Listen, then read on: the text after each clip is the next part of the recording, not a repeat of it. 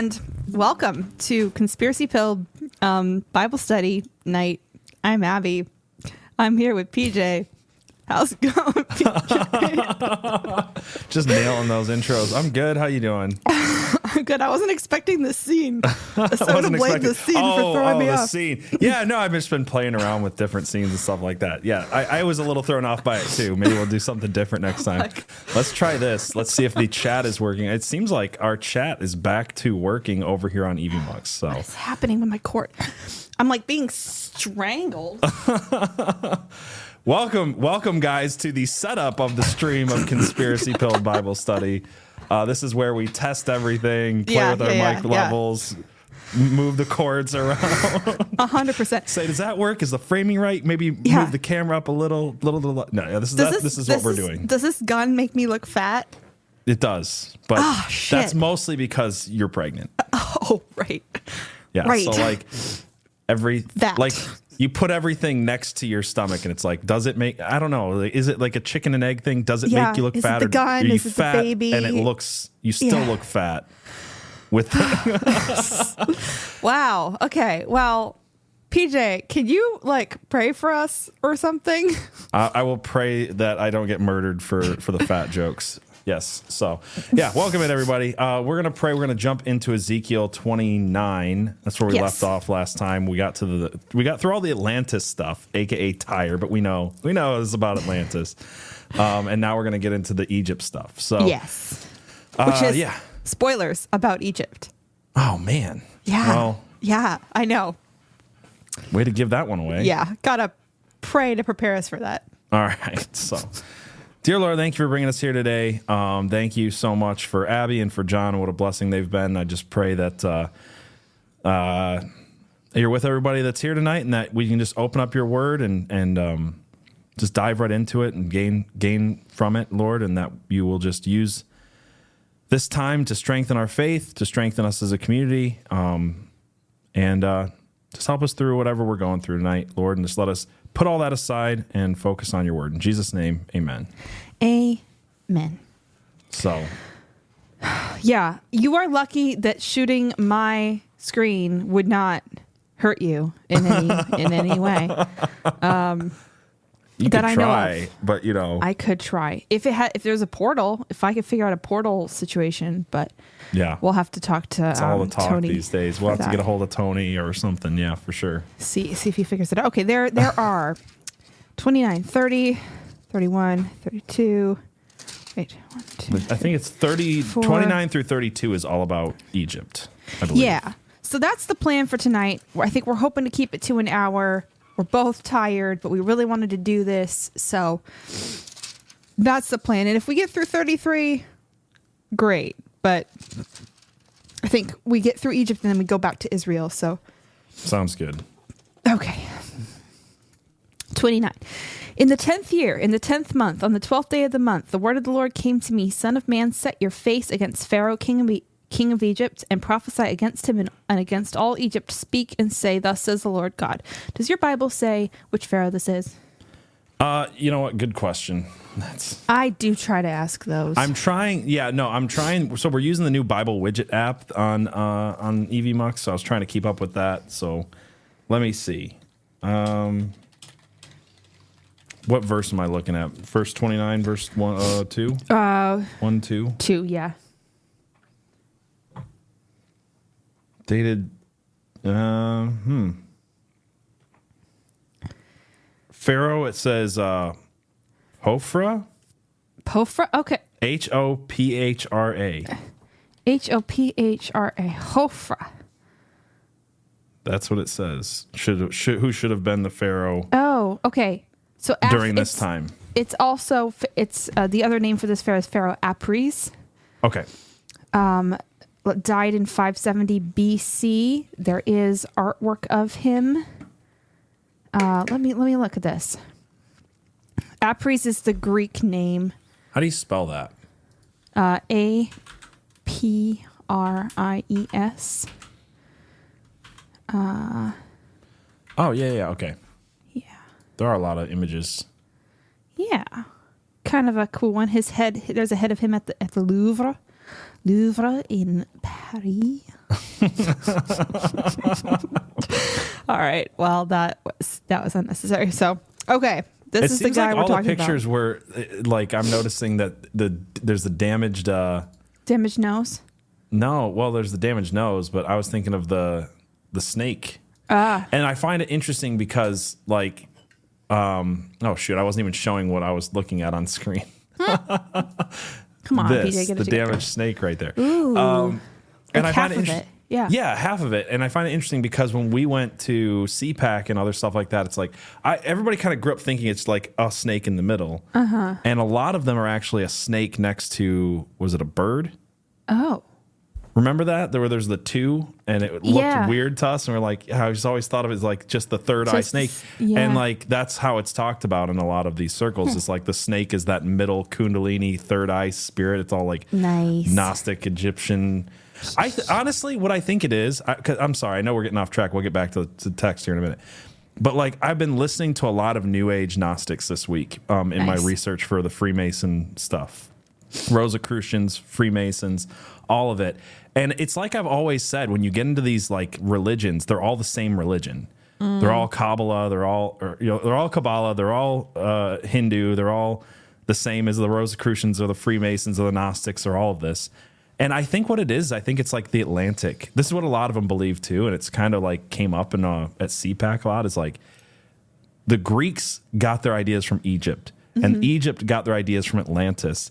And then because that sounds so weird, everybody just ignores the fact that that's like the actual trail of like yeah. all these belief systems. So I think it is like going back to like these ancient um, Yeah. anti-Christian beliefs are like uh, fallen angels that that ran Atlantis type stuff. that's that's my A thought. it. hundred, a hundred. Okay, so we are talking about this guy. God's talking, Talking about, about this guy. guy. Behold, I am against you, Pharaoh, king of Egypt. Poor guy. Okay. Yeah. Uh, Pharaoh, king of Egypt, the great dragon that lies in the midst of his streams, that says, My Nile is my own. I made it for myself. I will put hooks in your jaws and make the fish of your streams stick to your scales. I will draw you up out of the midst of your streams with all the fish of your streams that stick to your scales. And I will cast you out into the wilderness, you and all the fish of your streams. You shall fall on the open field and not be brought together or gathered to the beasts of the earth and to the birds of the heavens I give you as food. Then all the inhabitants of Egypt shall know that I am the Lord. I'm wondering if when he's talking to Pharaoh, if he's talking to him as both the human and the god he's bonded to, because in Egyptian religion, Right. he's bonded to a god. I think that is kind of a lot of what we're seeing, and it, it seemed that way in the Tyre thing. Where it's like, oh, Prince of Tyre, oh, Mm-hmm. King of Tyre, and it seemed like the Prince of Persia concept that was in Yeah. in Daniel as well. And it became very clear at one point where it was like, oh, you're talking about a fallen angel, and it, it became very clear that that's who God was like prophesying against through Ezekiel. Right. So yeah, I, I I think this is another one of those cases where it's like people will get hung up on the is it this or is it that, and it's both, yes. right? It's both. Like you can't. Let, let me put it this way: I don't think you can prophesy against a um, demon worshiping king without prophesying against the demon that he's worshiping or the fallen angel that Yeah. he's worshiping. It's Yeah. kind of uh, they're kind of tied together at that point, right? Well, if you've sold your soul to a demon and then God's prophesying against your soul, like right. Yeah, yeah, no, that's what I'm saying. I think Yeah, it's I think it's a both and thing, right? yes. So the answer is yes. Yes. Uh, Chat is saying that the widget on screen is not matching the Bible I'm reading. yes. Li- okay. This is why we're testing it out. It is not the ESV version. I've noticed very small differences so far. It hasn't Okay. been too bad. If it's too distracting, we'll pull up the ESV version. Uh, I just like how this looks on screen. And if Mm-hmm. you guys like it this way, because we can pause at one verse, it's a little bit bigger, it's a little bit easier to read. So if you don't, if it's too distracting because the versions are slightly different, so far it hasn't been too bad. Which for me. one is this? Which version is this? It doesn't say. It doesn't say. Um, but I was watching the stream um, with EVMux, the, the two creators of EVMux this week, and they said one of the biggest questions that they get because they put this Bible widget in and they had no idea that people would like it. And then the biggest question they've gotten since is, can we get more versions? Can we like partner yeah. with YouVersion and get all the different versions? So they're aware of it and they're working that's on awesome. it. So it will be a thing. Um, but right now it's just I don't know KJV It's maybe probably new NKJV. Yeah. I think it is. Okay. Okay. I think it's New King James version. So Then all okay, then all the inhabitants of Egypt shall know that I am the Lord, because you have been a staff of reed to the house of Israel. When they grasped you with a hand, you broke and tore all their shoulders. And when they leaned on you, you broke and made all their loins to shake. Love it when the Bible talks about loins. It's so weird. Could we go back to Ezekiel 23 and talk about the the emissions in the loins? Yeah. dicks. Yeah. Um, Therefore, thus says the Lord God Behold, I will bring a sword upon you and will cut off from you man and beast, and the land of Egypt shall be a desolation and a waste. Then they will know that I am the Lord. Because you said, The Nile is mine and I made it. Therefore, behold, I am against you and against your streams, and I will. I mean, that's that godly claim, right? I made the Nile. Yeah. Yeah, it's the it's the literal claim of uh, I'm trying to think of which god it is. Is it Set or Ra or wh- one of them is like uh, I'm so bad with Egyptian mythology. Egyptian it's god made the Nile? it's one of the The god of the Nile is Hapi. Hapi. How's that spelled? H A P I. Okay, gotcha. Let me see real quick. I was just thinking because his name is Hophra, and I wonder if that is like uh, the the Oh, Pharaoh's name is Hophra, if he's like aligning, yeah, with the names, do they line up in that way? Yeah, I don't know. I don't know. Good question. Like named after, you? Which pharaoh? No, which god was Apries aligned with? I think it's a bit of everything, though, right? Maybe. I mean, they're not they're not monotheistic. They're like serving them all. yeah, in you're different right. ways. They're they're serving them all. Okay, sorry, we don't have to get stuck on that. Mm-hmm. But the way that Egyptian belief kind of ties in, the way that God treats Egypt is very much like um, you can learn a lot about it by realizing what the Egyptians believed right. and what God's uh, little g gods, our God, was addressing. Um, okay. Okay, because you said the Nile is mine and I made it. Behold, I am against you and against your streams, and I will make the land of Egypt an utter waste and desolation from Migdol to Syene as far as the border of Cush, which Cush is Ethiopia. No foot of man shall pass through it, and no foot of beast shall pass through it. It shall be uninhabited forty years, and I will make the land of Egypt a desolation in the midst of desolated countries. And her cities shall be a desolation forty years among cities that are laid waste. I will scatter the Egyptians among the nations and disperse them through the countries. For thus says the Lord God, at the end of forty years I will gather the Egyptians from the peoples among whom they were scattered, and I will restore the fortunes of Egypt and bring them back to the land of Pathros, the land of their origin, and there there they shall be a lowly kingdom. It shall be the most lowly of the kingdoms, and never again exalt itself above the nations. And I will make them so small that they will never again rule over the, the nations. And it shall never again be the reliance of the house of Israel recalling their iniquity when they turn to them for aid. Then they will know that I am the Lord God. Okay, so yeah, I want to talk about this part for a minute. Um, because this is another one of those prophecies that absolutely came true. That there's no reason to have written this when it was written in the belief that this would hold true unless it was an actual prophecy, Yes. right? Because of Yeah. the power of Egypt and the the wealth of Egypt, even in this time. And I was listening to. Uh, again, I'm researching the Freemasons, so you guys get a little preview of what I'm going to be talking about on Wednesday. But um, I was listening to this, people talk about like uh, Cleopatra's needles. Have you ever heard of these? They're like these massive obelisks, Yeah. and they were taken all over the world. There's one in Paris. There's one in Great Britain. There's one in Mm-hmm. New York City. It's about seven stories tall, and it's you know literal obelisks from thousands, about Yeah. 3,000, 4,000 there is years one ago, of something like that, right? Apries in Paris. That's right. Yes. And uh, the the whole um, thing that was was interesting about this is that around this time, right after this time um, prophecy, those obelisks fall. All Mm. five. I think there's five of them. They all fall into the sand, and they're buried there till 12 BC. So it was it was literally. Um, well, I can't think of his name, but um, Caesar that like Yeah. uncovered these in 12 BC. And then uh, there's like this long history, this long story of like Freemasons and other occult groups like buying these from Egypt because Egypt was so broke they were selling their literal like obelisks to France and Britain and America. And they, Egypt has never been the same. So literally again if you look at the timeline I didn't write it down because it was just something I was listening to this morning. It's right after this um, Babylonian occupation uh, of Ezekiel prophecies. It's around 500 BC that Egypt essentially just never becomes a, is never a powerhouse yeah. ever again. Yeah. And that's when the obelisks go down and then their power is kind of like eh, secretly like the demonic powers that they were serving are just being spread around the world through like uh, this e- Egyptian craze that started in the late 1800s mm. through like the 1930s.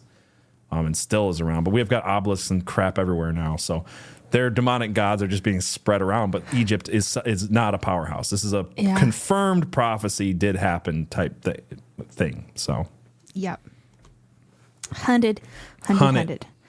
In the 27th year, in the first month, on the first day of the month, the word of the Lord came to me Son of man, Nebuchadnezzar, king of Babylon, made his army labor hard against Tyre.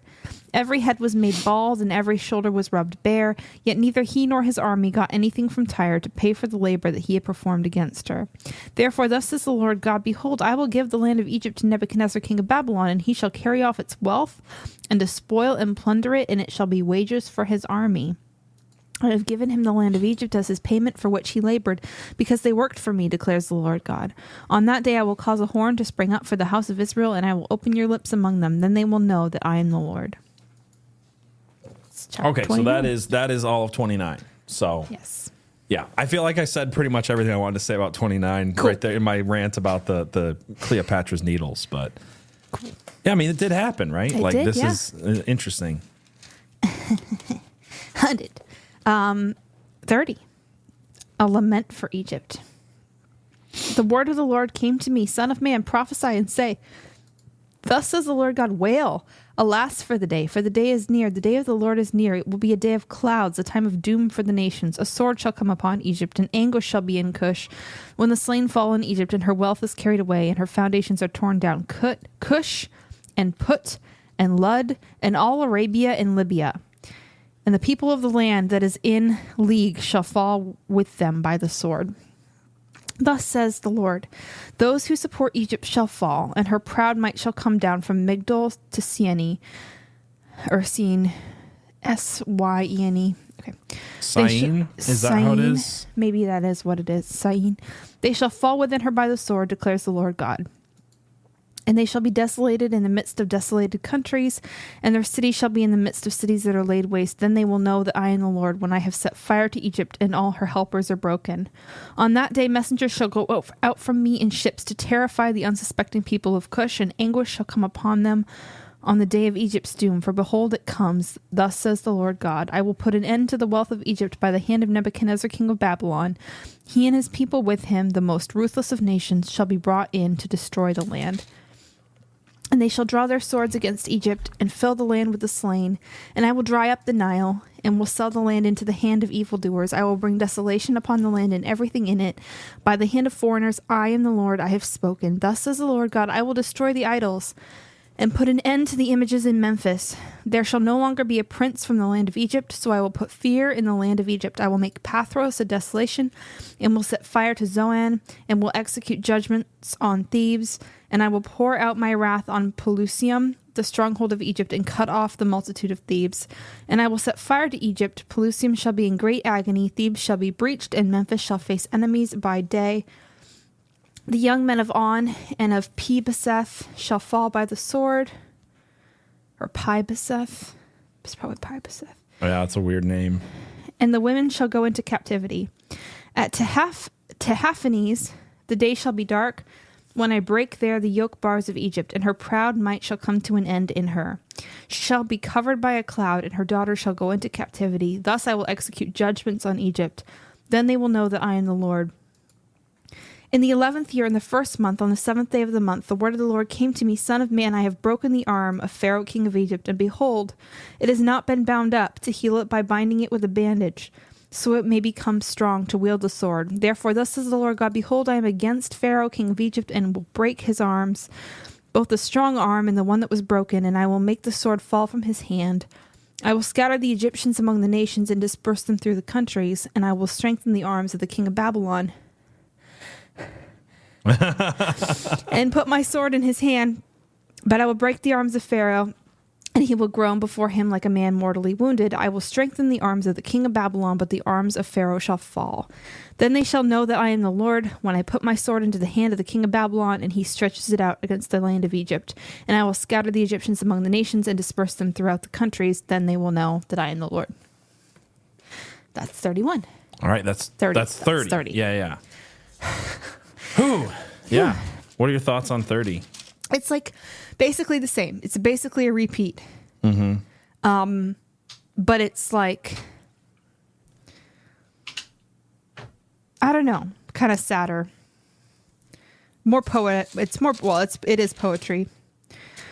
Well, yeah, I mean, this one is interesting because it literally goes from. I mean, I know there there's subtitles that probably aren't in the original text, but like the way it's subtitled in my Bible is uh, a prophecy against Egypt, judgment on Pharaoh, and then an, a lament over Egypt, and you can hear the tone shift between like, yeah,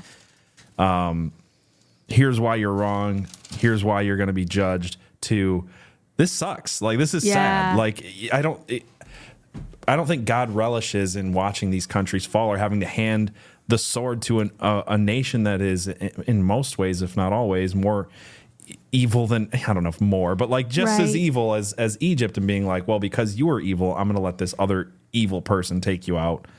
Um, and that is what's happening here. Um, it's a lot of shaking up of this whole region.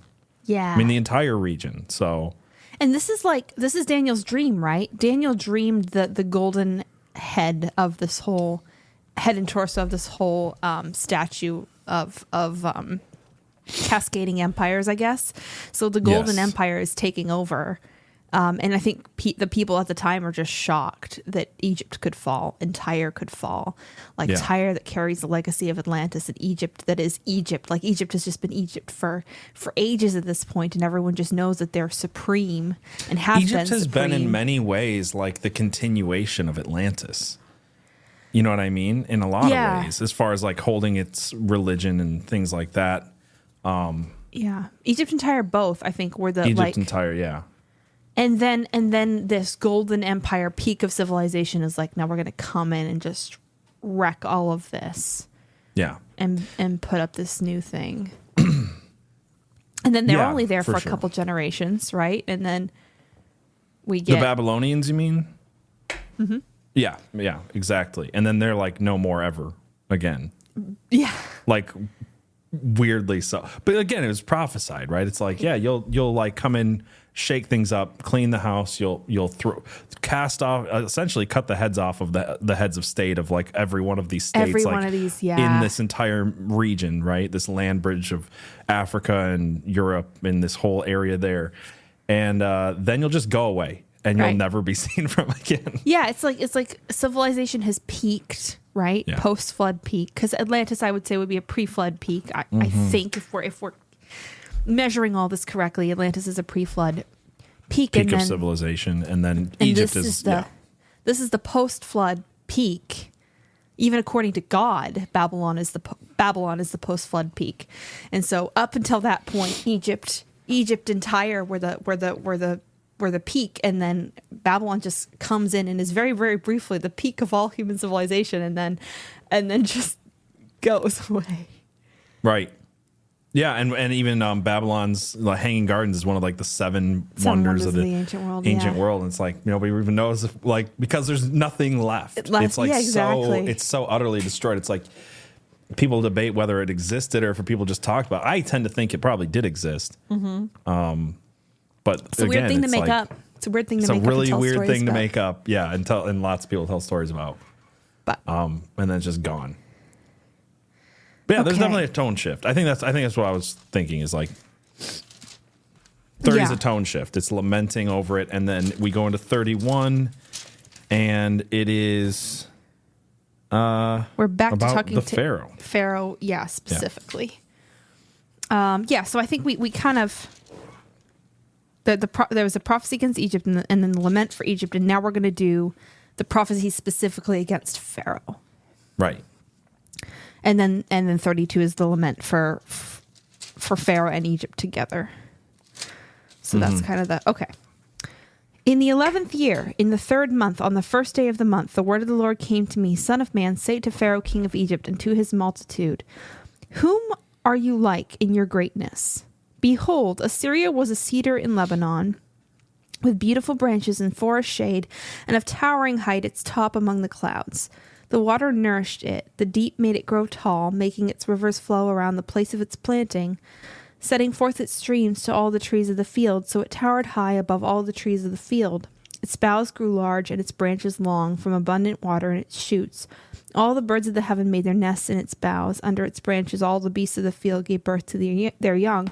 And under its shadow lived all great nations. It was beautiful in its greatness, in the length of its branches, for its roots went down to abundant waters. The cedars in the garden of God could not rival it nor the fir trees equal its boughs, neither were the plane trees like its branches. No tree in the garden of God was equal to was its equal in beauty. I made it beautiful in the mass of its branches, and all the trees of Eden envied it that were in the garden of God. This is this talk of this massive tree is mm-hmm. is one like uh seems to mimic what's the, the, the stuff in Daniel about the giant tree. It's the same tree, right? Yeah, yeah.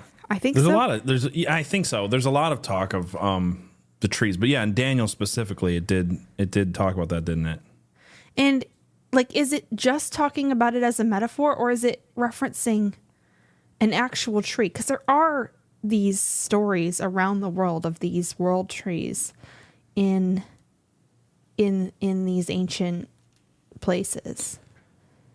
I don't know if there's enough like here to make that, but I understand yeah. like that. I would love to do more about the whole world trees stuff. I would too. Um, because there's definitely a lot of, I mean, you gotta, yeah, there's a lot people in their time. There's, you know, different reference points than, than what we would have. Yeah. A lot of reference points are trees, fruits, gardens, um, nature, because, you know, yeah. W- people were not all stuck inside all the time. But yeah, no, I, I think, I think that there definitely could be um, some references in the Bible to like this world tree idea. I'm not sure if this is one, but yeah, it's interesting. Okie dokie. Um, it goes on about the tree. Therefore, thus says the Lord God. Uh, it, okay, sorry. This thing about every single tree in the garden is envious of it. Like that includes the tree of life and the tree of knowledge, right? Mm, yeah. You Are we think, talking about the Garden of Eden? So? Here? Yeah. It says, I made it beautiful in the mass of its branches, and all the trees of Eden envied it that were in the garden of God. Yeah, that's interesting. It, yeah. The cedars in the garden of God could not rival it, nor the fir trees equal its boughs. Neither were the plane trees like its branches. No tree in the garden of God was its equal in beauty. I made it beautiful in the mass of its branches, and all the trees of Eden envied it that were in the garden of God so strange a way to be talking about Assyria. Mm-hmm. What verse is that again? I am just curious because I mm. that is interesting. Eight and nine. Eight and nine. Yeah, there's like no like I was looking if there's like any footnotes down here of like because that's such an interesting thing like to just get lost in the rest of it, right? It just it feels like the same as as the Tyre Atlantis passage where like he's kind of talking about Tyre, but he's kind of talking about Atlantis, and it kind of feels like he's like kind of talking about Syria, but he's kind of talking about this tree that was in the garden. Yeah. Huh. Okay. Hmm. Therefore, thus says the Lord God, because it towered high and set its top among the clouds, and its heart was proud of its height, like the tree is personified. Right. I will give it into the hand of a mighty one of the nations. He shall surely deal with it, and as its wickedness deserves. I have cast it out. Foreigners, the most ruthless of nations, have cut it down and left it. On the mountains and in all the valleys its branches have broken, and its boughs have been broken in all the ravines of the land, and all the peoples of the earth have gone away from its shadow and left it. On its fallen trunk dwell all the birds of the heavens, and on its branches are all the beasts of the field. All this in order that no trees by the waters may grow to towering height, or set their tops among the clouds, and that no trees that drink water may reach up to them in height. For they are all given over to death, to the world below among the children of man, with those who go down to the pit. Are are those verses saying that this is the time when all of the all of the massive trees die? Read that one more time. 3114. Yeah, all this in order that no trees by the waters may grow to towering height or set their tops among the clouds, and that no trees that drink water may reach up to them in height, for they are all given over to death to the world below among the children of man, with those who go down to the pit. Like before this, it seems like it's saying that there were these kind of heavenly trees that were reaching incredible heights and then after this they're all like relegated to earth and and and human It does make me wonder though. Like we have all this stuff in the you know Old Testament um, and other places about like the high places and like Yeah. what was going on at these high places and with the gods. Like like there's stories everywhere from these times of Yeah. the lowercase g gods, like fallen angels stuff, like coming down to these areas. It just makes me wonder if like that is being cut off from these people, like the actual like physical yeah um, connection between like Like a the- veil between realms, down. right? yeah Like kind of like how in the the well, can't think of the Tower of Babel, right? Like this connection point between oh yeah between Earth, the Earth realm, and like the heavenly realm is what they're trying to reach. You know, it's not just like a really tall thing. Like some people look Yeah. at Tower of Babel and be like, "Oh, these idiots got you know these idiots thought they could build a, a ladder and it would to heaven, reach yeah. God." And it's like that didn't God didn't get mad because they built a tall building. Like that's a Yeah. stupid take. Like if you think the people were dumb, which it's you know chronological chauvinism anyway you ha- certainly don't think God is so stupid to be like, oh yeah, I'm actually worried about like them building this connection point between yeah earth and heaven. So whenever I read stuff like this about like towering trees, um, and uh, what does it say? Um, for their living in the midst of yeah. Anyway, it, it just seems like it's a connection point Yeah. type thing there, which also is the imagery in a lot of cases of like these life trees and stuff like that. Like whether it's Odin's life tree or the yeah like the world trees the world tree. Yeah, the world. It's Odin's called the world tree, and then there's Well, also like the Kabbal- Kabbalistic world tree, and there's a bunch of other different examples of it. Um, to the end, none of these trees by their waters exalt themselves to that height. And again, that could mean none of these nations are going to grow as big as they once did, but I don't think that's entirely true because we've got Alexander the Great is still coming, and he's prophesied by right Daniel in this exact same time It maybe there's an argument like- to say that Alexander the Great didn't. That's kind of, a hard argument. The British Empire, things like that. Like, I don't think it's just that nations won't be as great or or, or reach as much heights. I think it's probably something more than that. I don't know. Okay, I want to let me finish this chapter and then I want to go back to Daniel and kind of review how he talked about the tree that was? Nebuchadnezzar, the tree that was Nebuchadnezzar, Okay. Um because I think it's more than a metaphor. It feels like it's more than a metaphor, Right. Um but there is a metaphorical aspect to it because because God is connect like in the prophecy. It's like Assyria is the tree, so there's a connection point between the tree and the nation, but that doesn't mean in the same way that like the prince of Persia is connected to Persia, but he he he isn't like he isn't Persia. Right. So- right. Yeah. Yeah. Okay. Thus says the Lord God On the day the cedar went down to Sheol, I caused mourning. I closed the deep over it and restrained its rivers, and many waters were stopped. I clothed Lebanon in gloom for it, and all the trees of the field fainted because of it. I made the nations quake at the sound of its fall when I cast it down to Sheol with those who go down to the pit. And all the trees of Eden, the choice and best of Lebanon, all that drink water, were comforted in the world below. They also went down to Sheol with it to those who were who are slain by the sword. Yes, those were who were its arm, who lived under its shadow among the nations. Whom are you thus like in glory and in greatness among the trees of Eden? You shall be brought down with the trees of Eden to the world below. You shall lie among the uncircumcised with those who are slain by the sword. This is Pharaoh and all his multitude, declares the Lord God. So that's the rest of. Yep. Okay. That's the rest of Ezekiel 31. It kind of sounds like the trees of Eden got up and walked to different countries around the world. It kind of. I feel like I'm missing something. And I want to understand the the tree imagery that's in, like you said, both Daniel and Ezekiel. You, you want? You said you wanted to go back to. Um, yeah, I'm trying to find this. Let's see.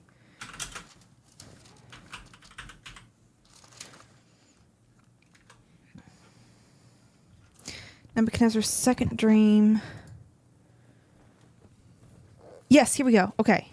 It's it's Daniel 4. Daniel 4 Mm-hmm. If I can spell. All right, Daniel four. Which and verse? uh 10. Let's do verse 10.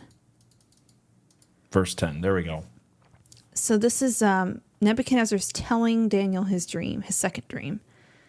The visions of my head as I lay in bed were these I saw and behold a tree in the midst of the earth, and its height was great. The tree grew and became strong, and its top reached to heaven, and it was visible to the end of the whole earth. Its leaves were beautiful, and its fruit abundant, and in it was fruit for all. The beasts of the field found shade under it, and the birds of the heavens lived in its branches, and all flesh was fed from it. I saw in the visions of my head as I lay in bed, and behold, a watcher, a holy one, came down from heaven. He proclaimed aloud and said, Thus chop down the tree, and lop off its branches, strip off its leaves, and scatter its fruit. Let the beasts flee from under it, and the birds from its branches, but leave the stump of its roots in the earth, bound with a band of iron and bronze amid the tender grass of the field. Let him be wet with the dew of heaven. Let his portion be with the beasts in the grass of the earth. Let his mind be changed from a man's.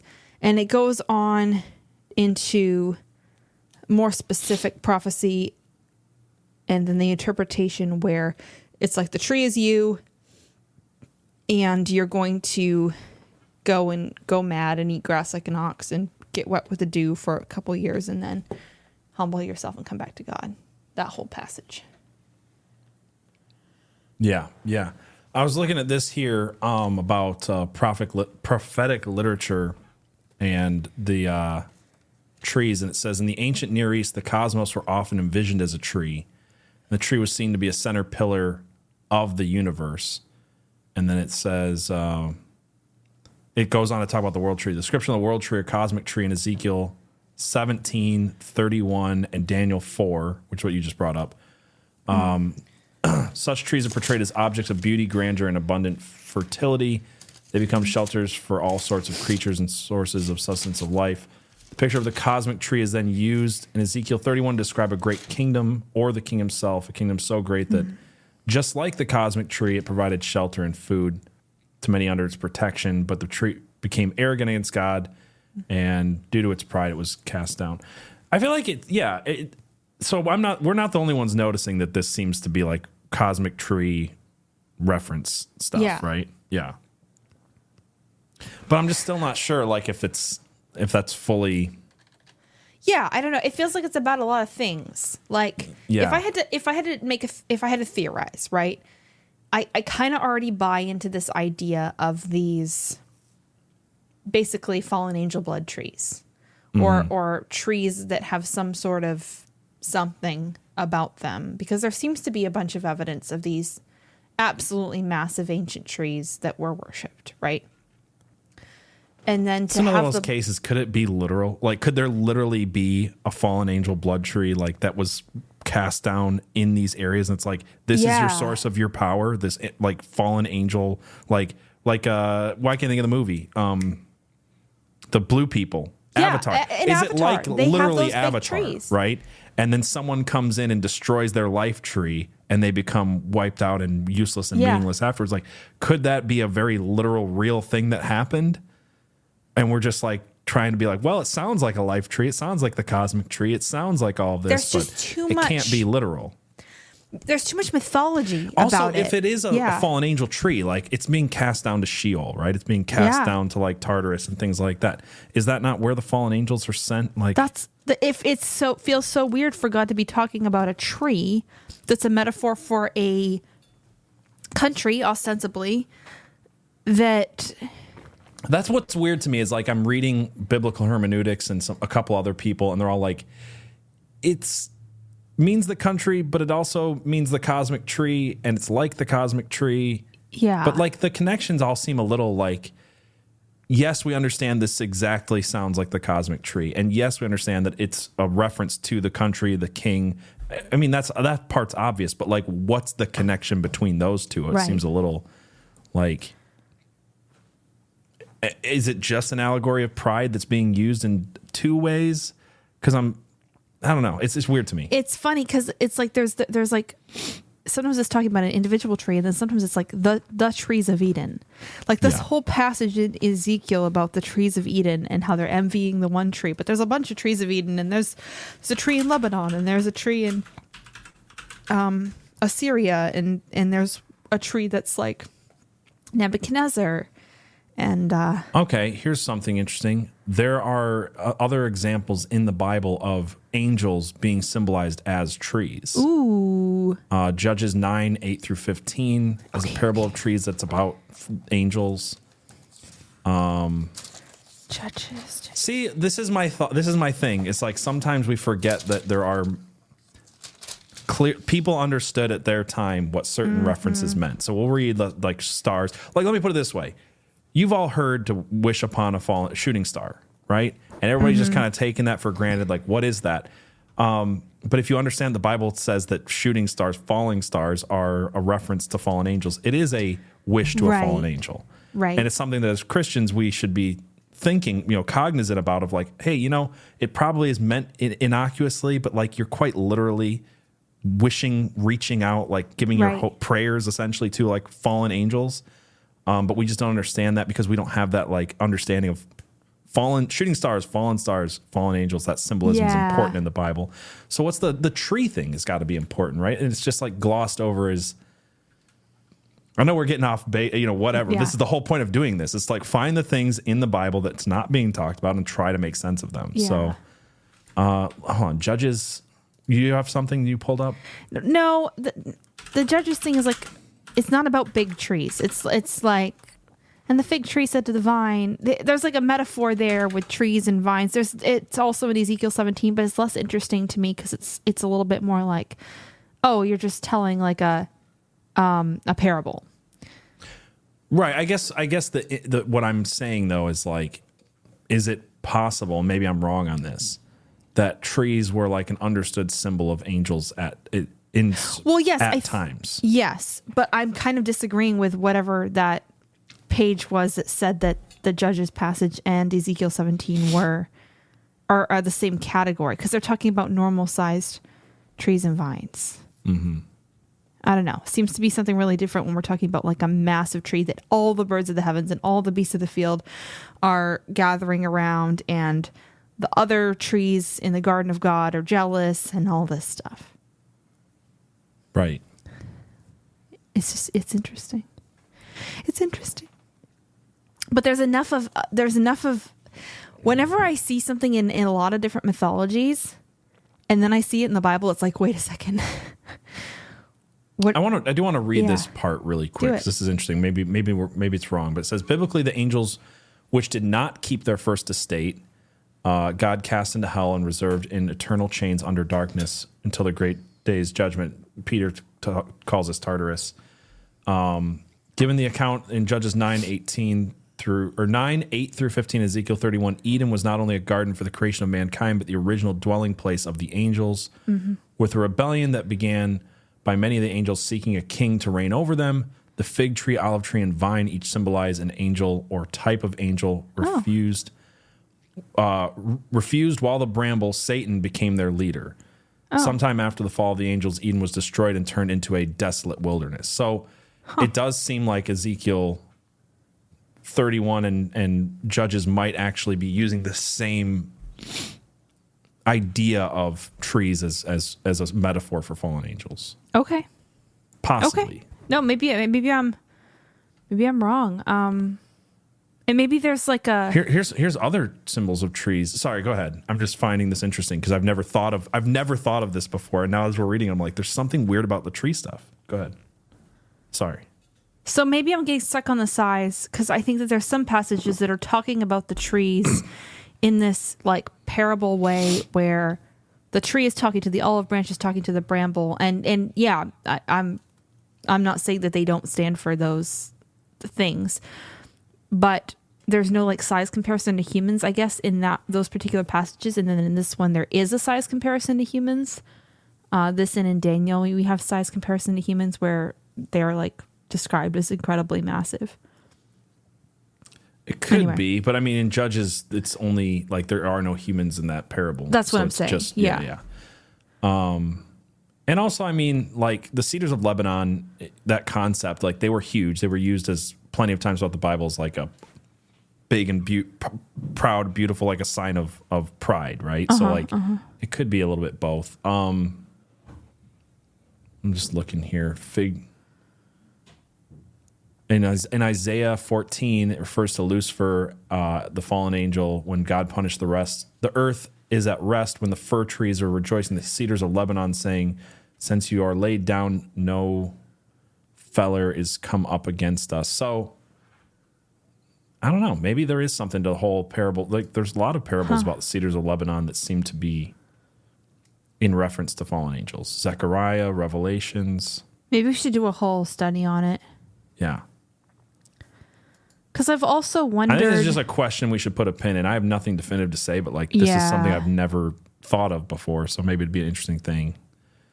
I've also wondered about like so with C.S. Lewis when he talked about like the creation story in in A Magician's Nephew. His conception of it was that the things that were created by God, the the things that like eh, were, were originally touched by God's hand, had a lot more like life and sentience than the things that came later.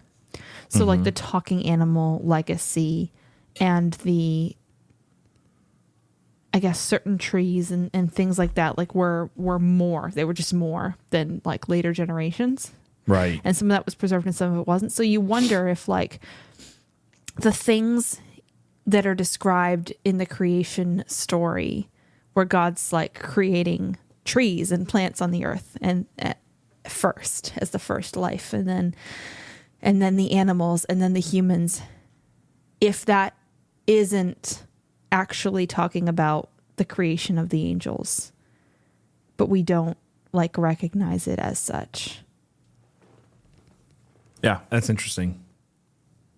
Like I But- said, I think I think it's definitely something conjecture. to something to put a pin in and come back to later. Yeah. Okay. We'll do that. Um. Okay. All right, we we doing one more chapter. So we got Yeah. through 31. Let's do 32. And then we'll come back next time, which is 33, the renewal of Ezekiel as the watchman. Mm. And that goes back to Israel prophecies against Edom and uh, eventually getting to the Valley of Dry Bones, which is something I've been wanting to get to. Yeah. Okay. So, In the twelfth year, in the twelfth month, in the first day of the month, the word of the Lord on, came hold to on, me. Ezekiel, what which one am I on 32? Thirty-two. if I could spell.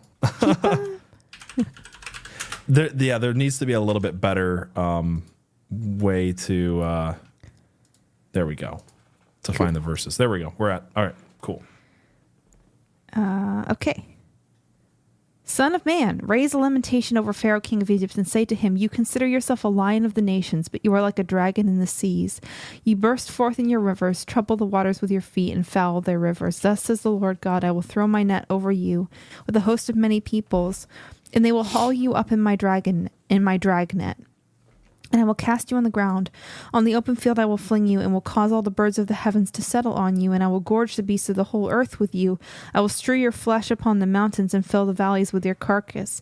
I will drench the land even to the mountains with your flowing blood, and the ravines will be full of you. When I blot you out, I will cover the heavens, and make their stars dark. I will cover the sun with a cloud, and the moon shall not give its light.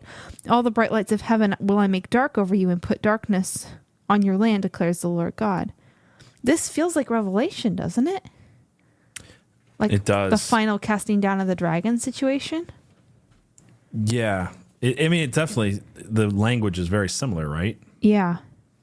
I'll cover the heaven, make the stars there of dark, and I will cover the sun with a cloud, and the moon shall not give her light. It does sound exactly like Mm-hmm. All the bright lights of heaven I will make dark over thee, and set darkness upon thy land, says the Lord God. Yeah.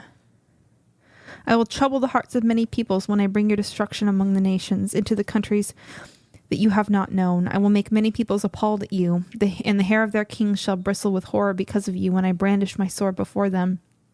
They shall tremble every moment, and everyone for his own life on the day of your downfall. I wonder if some of like the the issue with our understanding of these pro- prophetic moments mm-hmm. is that in heaven it's all happening at once, and so certain moments are going to like echo through multiple layers of time. And so sometimes a pro- he's like it's almost like Ezekiel's getting a prophecy of one thing, but it's like connected to all these other things and the the poetry is just kind of coming out in one big I think that could be it. meld. I also think so. Here's here's an interesting phrase that's coming up in this um, Mm-hmm. part, and that comes up in Daniel and comes up in a few other places. And maybe it's just something that we don't have an understanding of anymore Mm-hmm. as much. So the the phrase the day of the Lord, right? So Uh-huh. if you read this, it's like the day of the Lord, God will do this, He'll do this, do this, do this. And it sounds like Daniel, it sounds like Revelation, it sounds like Matthew, and it sounds like all these things. And it could very much be that, but it also seems like there are times where it's like, yeah, no, God did this like 500 BC or, or Yeah. this point in time, and it's not Revelation.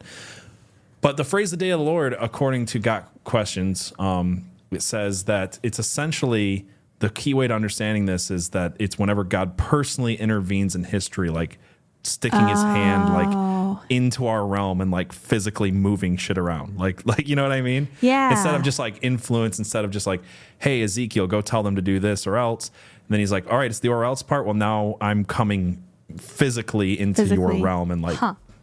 flicking over stuff and like messing messing up the game board a little bit, right? Got it. So I think that the the reason that we see this phraseology repeated over and over and over again is like this is this is the this is literally the Lord of the Lord of the universe, the creator of everything, stepping from his realm into our realm. Uh-huh. So like the blacking out of the stars and the sun and the moon, like it's the presence of the Lord. like it's like that big and massive. So I think that's interesting. I don't know. Maybe it's just like one of those things where I hope that's helpful to people. I don't know. I think that's interesting to think about the day of the Lord is like I've always kind of had it in my head is like this is how we hear Revelation is spoken about. right But it's spoken about other times and I think that's because we're supposed to understand when it's Revelation it's like I've done this in the past. This is what it looked like and this is going to be the worst of all of those times and Revelation tells us that that it's going to be like every other time that he's like physically stepped into history and like messed with Right. things. Uh, this is going to be like that on steroids. So what don't know. What if he only did it once though what do you mean by by once? what if he what if the day of the lord for for the lord was one day where he stepped in but for us it's all of these moments throughout history that mirror and mimic each other in in varying degrees Could be. Yeah, I mean, it, that's very interesting because it's like one of those uh, time it's wibbly very wobbly, timey wimey things that's like interesting. Um, I was just looking through references to the day of the Lord in, in uh, scripture. It's in Isaiah, Ezekiel, Joel, Amos, Obadiah, Zephaniah, Zechariah, Hmm. Malachi. because this and, is the and a lot of one times right it's future pro- yeah that's what i was trying to figure out uh, behold the day of the lord is coming okay so here here's another interesting thought too is like when we did our study on ezekiel or on daniel Mm-hmm. um, i realized we've we've shown that idea where it's like the bible is sometimes du- not sometimes most of the time it's dual prophecy like Right. it's fulfilled here and here and here uh, yeah And we talked about that a little bit, where it's like even the prophecies around Jesus were fulfilled originally, some of them in Moses. And then Jesus tells us why that is because Moses brought the law and he came to fulfill the law. And that's why we see the correlation between the prophecies are the same on, on both ends, um, coming out of Egypt and stuff like that. But um, where was I going with this? Oh, yeah, with Daniel, it seems like a lot of prophecy gets talked about only specifically in like end time revelation stuff. And what I think that people are missing, and again, this is a could be both and situation, is like there was a first coming of Christ. And Daniel prophesied a lot about the first coming of Christ that we can see literally happening. Yeah. Um, the desolation of abomination on the altar that happened with the Maccabean revolt. Right. Um, we have a very specific king uh, that took over after Alexander, and that whole like that whole thing was like played out exactly the way we've got like the progression of kingdoms on down. Um, and I think that sometimes there are prophecies that are being shown to us to have been fulfilled in that first coming. So, like when it says the day of the Lord, I wonder if there's two. Like if, if we're thinking of it in the way that you're thinking of it, it's like the day of the Lord of like Christ coming into the world in the first coming of Christ, which kind of gets overlooked as like the insignificance of that and like Right. the prophetic um, Right. significance of that through Daniel and Ezekiel and and uh, Isaiah specifically. Um, and then we've got the second coming, and I feel like everybody's so focused on the second coming they forget like the mirroring uh, pro- Right. dual prophecy of the Bible that makes it to me. I think it's, it's interesting. I don't even know if I have anything else to say other than like it's fascinating Yeah. to me, and I think a lot of Daniel we forget that it's like no, we he was telling us about the first coming of Christ very specifically a lot, and it might mirror the second coming, but like let's not overlook the fulfilled prophecy of Daniel already, right? Yeah, they're big in different ways, right? But like the first coming is kind of quiet and, and easy to overlook from from an earthly standpoint. Because he came into the earth as a babe in a manger, right? Right. And then th- the second time he's coming with like a sword. So yeah, Right. The first one's e- Little, easier to little easier to, overlook to overlook. than uh, you But, know like, on a white even- horse with a yeah. Even the things that Jesus did were spiritually incredibly significant, Mm-hmm. um, and and shook the heavens, right? But and obviously he fundamentally altered heaven and hell in that coming. Mm-hmm. But like we see very little on earth, and then and then the second coming is like pretty much everything in heaven and hell is like done already. But he's just doing the earth part. Yeah, yeah, yeah. just the loose ends of it all. Okay. Um, let's see. 32, 11, 12. Yeah. Um, for thus says the Lord God, the sword of the king of Babylon shall come upon you. I will cause your multitude to fall by the swords of mighty ones, all of them most ruthless of nations. They shall bring the ruin to ruin the pride of Egypt, and all its multitude shall perish. I will destroy all its beasts from beside many waters, and no foot of man shall trouble them any more, nor shall the hoofs of beasts trouble them. Then I will make their waters clear, and cause their rivers to run like oil, declares the Lord God. When I make the land of Egypt desolate, and when the land is desolate of all that fills it, when I strike down all who dwell in it, then they will know that I am the Lord.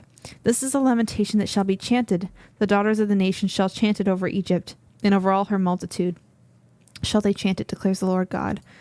In the twelfth year, in the twelfth month, on the fifteenth day of the month, the word of the Lord came to me, Son of man, wail over the multitude of Egypt, and send them down, her and the daughters of majestic nations, to the world below, to those who have gone down to the pit. Whom do you surpass in beauty? Go down and be laid to rest with the uncircumcised. They shall fall amid those who are slain by the sword of Egypt, is delivered to the sword, drag her. I'm sorry, who are slain by the sword. Egypt is delivered to the sword, drag her away and all her multitudes. The mighty chiefs shall speak of them with their helpers out of the midst of Sheol. They, sh- they have come down. They lie still, the uncircumcised lie by the sword. Assyria is there, and all her company, its graves all around it, all of them slain, fallen by the sword, whose graves are set up in the uttermost parts of the pit, and her company is all around her grave is all around her grave, all of them slain, fallen by the sword, who spread terror in the land of the living. Elam is there, and all her multitude around her grave, all of them slain, fallen by the sword, who went down uncircumcised into the world below, who spread their terror in the land of the living, and they bear their shame with those who go down to the pit. They have made her a bed among the slain with all her multitude, her graves all around it, all of them uncircumcised, slain by the sword, for, for terror of them was spread in the land of the living, and they bear their shame. With those who go down to the pit, they are placed among the slain. Meshech Tubal is there. It's very repetitive. Yeah, yeah. And all her multitude, her graves all around it, all of them uncircumcised, slain by the sword, for they spread their terror in the land of the living. And they do not lie with the mighty, the fallen from among the uncircumcised, who went down to Sheol with their weapons of war, whose swords were laid under their heads, and whose iniquities are upon their bones, for the terror of the mighty men was in the land of the living. But as for you, you shall be broken and lie among the uncircumcised with those who are slain by the sword. Edom is there, her kings and all her princes, who for all their might are laid with those who are killed by the sword. They lie with the uncircumcised, with those who go down to the pit. The princes of the north are there, all of them, and all the Sidonians who have gone down in shame with the slain. For all the terror that they caused by their might, they lie uncircumcised with those who are slain by the sword, and bear their shame with those who go down to the pit. When Pharaoh sees them, he will be comforted for all his multitude. Pharaoh and all his army slain by the sword declares the Lord God, for I spread terror in the land of the living and he shall be laid to rest among the uncircumcised with those who are slain by the sword. Pharaoh and all his multitude declares the Lord God. A lot of lot of slain uncircumcised people going down to the pit. It's- yeah.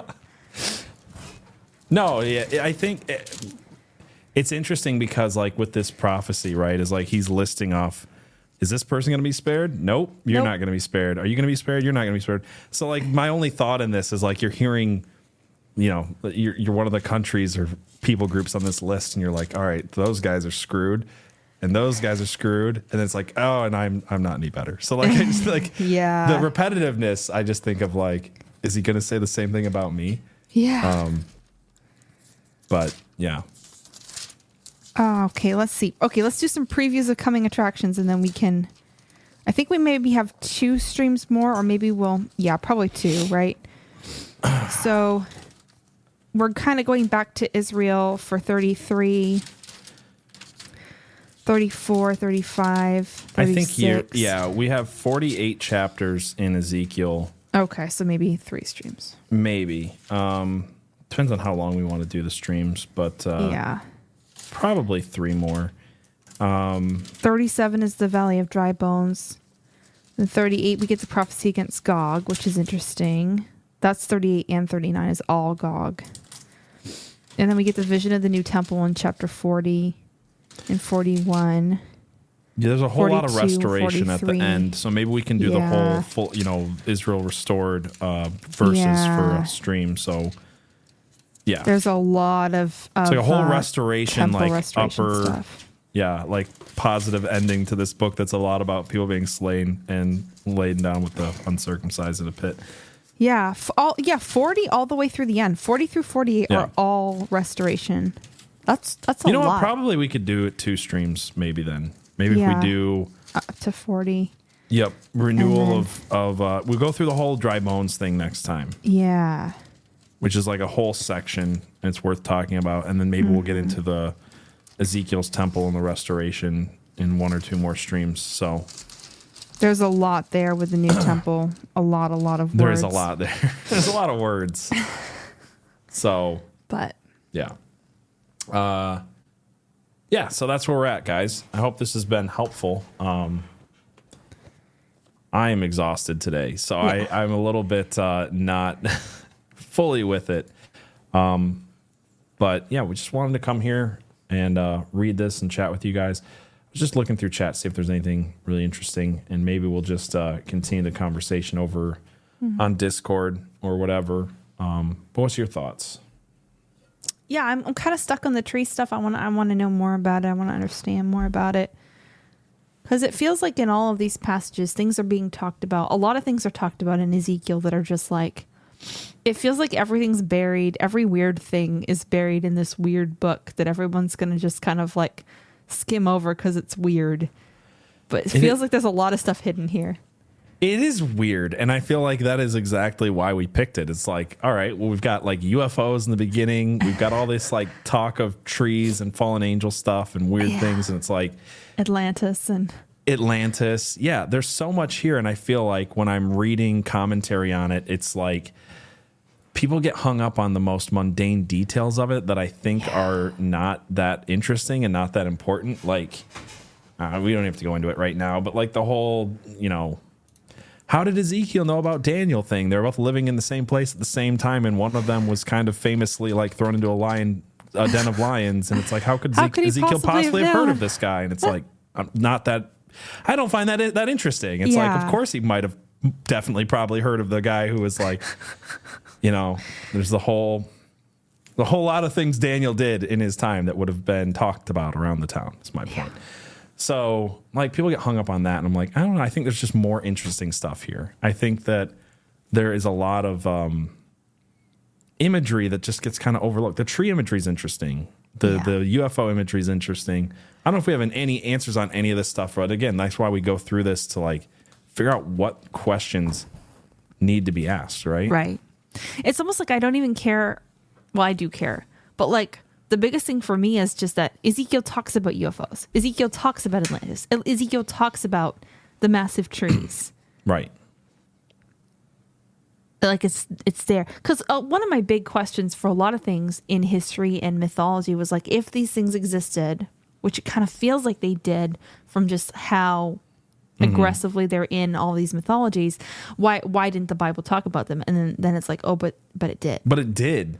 Like that's the thing that we keep coming to, and I, I think it's a thing we'll keep picking at and like showing throughout. Is like, why didn't the Bible talk about uh, dragons? And it's like, oh, it literally It did, did. though. Uh, why didn't it talk about you know giants? Oh, it, do- It did, a ton, uh, or whatever. It's like I think growing up is people assume the Bible doesn't talk about the things that uh, it, it does, or if if it, if it seems like it's talking about it, there's always like someone to a reason to explain well, it actually, maybe if you, you know, uh, I mean, look, uh, we already know this goes all the way back to like the whole Genesis six conspiracy stuff. Like the, the one of the, the most basic thing, right in the first six chapters of of the first book of the Bible is like this whole thing about giants is going to be super important through the rest of the book. And if you misunderstand this part, as people have intentionally done, you're going to miss a lot. And I feel like it's not just the Nephilim stuff. I think there's more stuff in the Bible that has been intentionally misunderstood by people who have the the mindset of that can't be real instead of like the bible says it is so maybe we should try to understand what god was telling us yeah whether it be dragons which are in there or you know like well, i want to know more about leviathan and and uh what's the other one the the big beast one behemoth behemoth and things like yeah, yeah Yeah. so stuff like that where it's like it's there so are we just taking it all as figurative Job. you know job might be a good one to do job might be an interesting one to do that's where behemoth comes from right Yep, Behemoth and Leviathan are both in Job. A bunch of the flat Earth stuff's in Job, um, or the reasons people think the Earth is flat is in, is in Job. yeah So there's a bunch of interesting like spiritual warfare stuff in Job. Yep. To- Post Tenebris Lux says that comes from the stripping away of the supernatural elements during the Enlightenment. Yeah. Yeah. There's been a whole lot of that um, in my research lately that we'll we'll talk about in future episodes, but there's seems like a very intentional uh I don't even know how to put it. Like just like putting up like thicker like thickening the veil, like putting blinders Yeah, on your eyes. There's there's like some metaphor for what happened during the Enlightenment that has made people misunderstand things. I've talked about it a little bit Um, and some of it's just like self like i say self but like christians just like shooting themselves in the foot is maybe the way to put it of like how, how do i how do i argue my point through the lens of an atheistic materialistic understanding of the world? And it's like well the atheistic materialistic understanding of the world is false. so arguing from a position of weakness and a position of falseness is just stupid and we've just all kind of fallen into that trap. So anyway i'll stop ranting but this is where we're at guys we're going to Yeah. continue these we'll be back wednesday talking about the freemasons uh, we've got some interesting stuff coming up on thursday um, the last thing i'll just leave you guys with is just uh, if you think about it if it if it's on your heart just pray for abby pray for myself uh, I have not been feeling well. Um, I just need prayers for that. I'm not going to say much more than that, but uh, could just really use some prayers. Um, do you have anything to say, Ab, before we take off? Yeah, I think we're just you know both of us are going going through a lot or have a lot like of anxiety stuff on us for the future or whatever. So yeah, we could we could all use some some prayers. All right, cool. Well, you guys have a great night. We will see you Wednesday. God bless.